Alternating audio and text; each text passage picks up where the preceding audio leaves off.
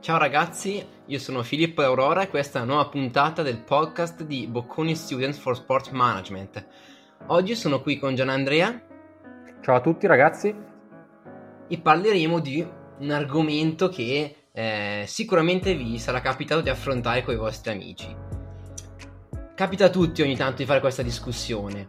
Quando magari si guarda la tele con degli amici qualche evento sportivo un po' insolito, si intavola questa discussione. Ma questo è uno sport oppure no?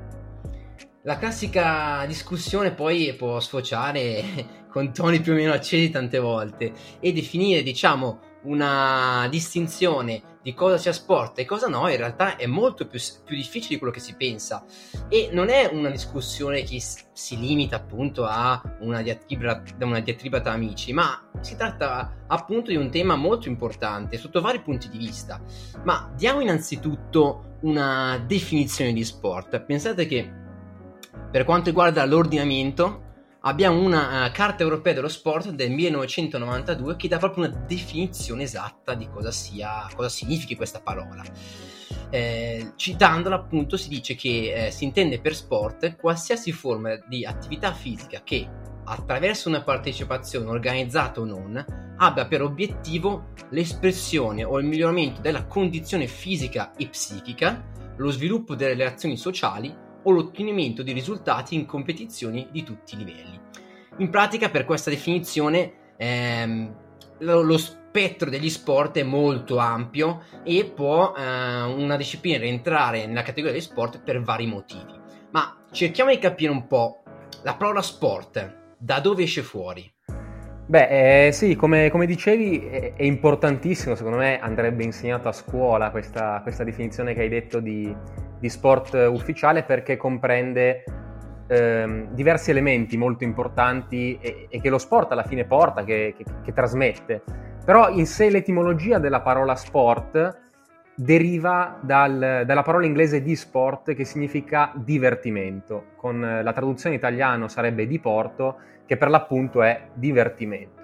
Quello che però è secondo me importante soffermare l'attenzione nella definizione che hai detto e che hai dato è la componente sociale, la componente dei valori, perché è opportuno quando si parla di sport eh, pensare che un obiettivo, come dicevi, è lo sviluppo delle relazioni sociali, è lo sviluppo dei valori.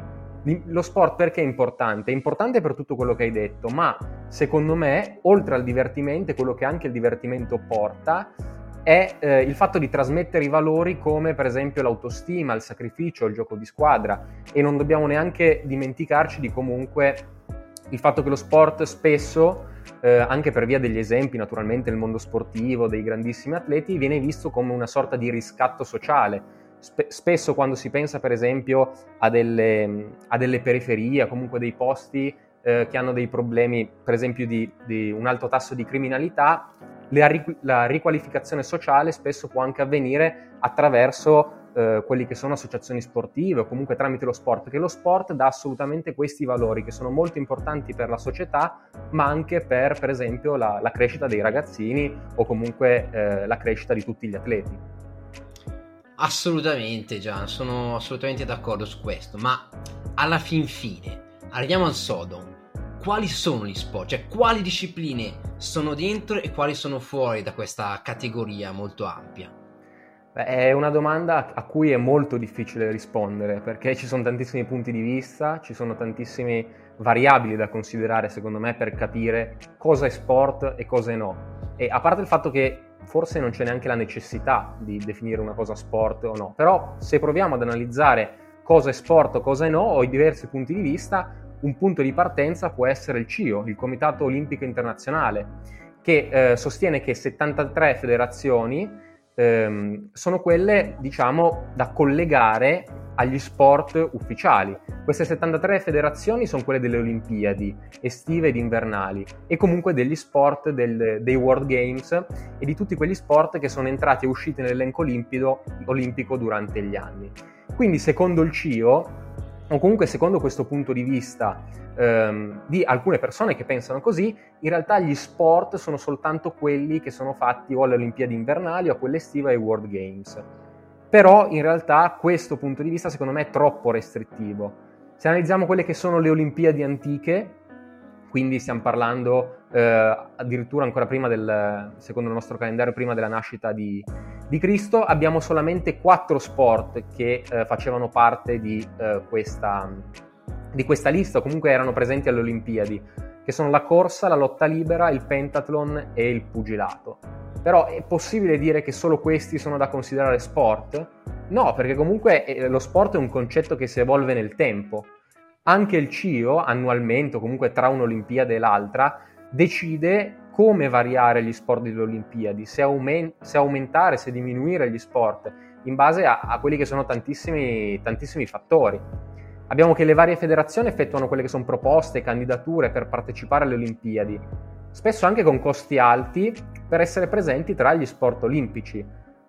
Però dobbiamo pensare anche che eh, le federazioni, eh, assolutamente, ma anche le Olimpiadi, percepiscono lo sport come spettacolo. Le Olimpiadi sono anche viste come spettacolo. E, e per esempio, se prendiamo come, come punto di vista, come esempio, lo squash, lo squash ha sempre voluto far parte delle Olimpiadi da quando, da quando, è nato, si è candidato numerose volte, anche con costi alti, come hanno sottolineato tantissimi eh, rappresentanti di questo sport e delle federazioni, però non, non, fino ad oggi non è ancora riuscito a far parte delle Olimpiadi e addirittura se pensiamo allo sport spettacolo anche, eh, è anche sceso a patti, possiamo dire, con, con, le Olimpiadi, con il concetto di sport. Ha cambiato anche le sue regole per diventare più telegenico, eppure non è stato, diciamo, accettato nelle Olimpiadi, perché molti degli sport che fanno domanda, che quindi seguono questo iter, in realtà non vengono, non vengono accettati. E come ultima cosa di, di, di, questa piccola, di questa piccola parte sulle Olimpiadi, è importante dire che comunque Secondo me non è neanche giusto, come dicevo prima, sostenere che soltanto gli sport che fanno parte delle Olimpiadi sono da considerare veri sport, perché se no abbiamo l'esempio degli sport dimostrativi. Gli sport dimostrativi sono sport che rimangono solamente per una, due, tre edizioni e, e che rappresentano spesso eh, la nazione che ospita i giochi. Per esempio il bowling è stato solamente in due edizioni, mi sembra, fino, fino ad oggi. E dunque non solamente perché uno sport per due edizioni deve essere considerato sport e per altre no? Dunque forse, anzi molto probabilmente la definizione di sport non è quella del CIO, comunque comprende sicuramente altri sport che non sono in quelli olimpici. Vero Phil?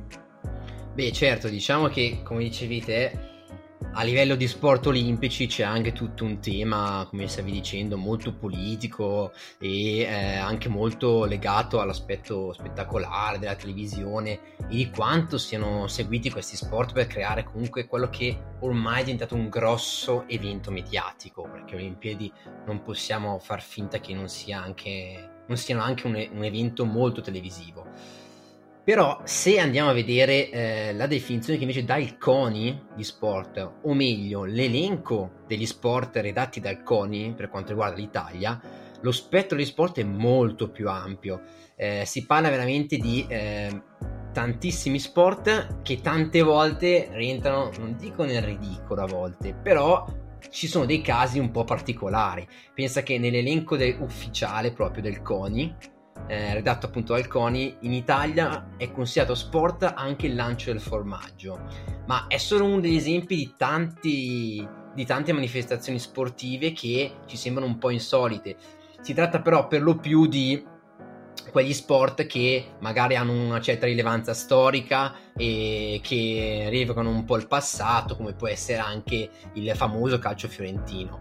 Ma eh, in pratica il CONI ha dovuto si è trovata quasi costretta dalla, mm, dall'ordinamento a istituire questa lista perché quando uno sport si, si trova all'interno di questa lista permette agli eh, sportivi e alle società sportive di conseguenza che eh, vanno a, a, praticare questo sport di avere tutta una serie di uh, agevolazioni a livello fiscale o le assicurazioni. Quindi questa lista del CONI potrebbe sembrare marginale ma in realtà è molto importante perché permette a eh, tante manifestazioni di riuscire a eh, persistere nel tempo perché sennò a livello economico sarebbe impossibile. Però diciamo che noi abbiamo dato delle definizioni eh, o del, degli elenchi che sono molto tecnici. Non abbiamo fatto una vera discussione oggi. Ma secondo me un po' un dibattito si può fare su, questa, su questo tema. Secondo te, Gian, dov'è che sta il limite tra uno sport e una manifestazione di tutt'altro tipo, che può essere ehm, una manifestazione più mediatica o qualcosa che si allontana dall'aspetto sportivo?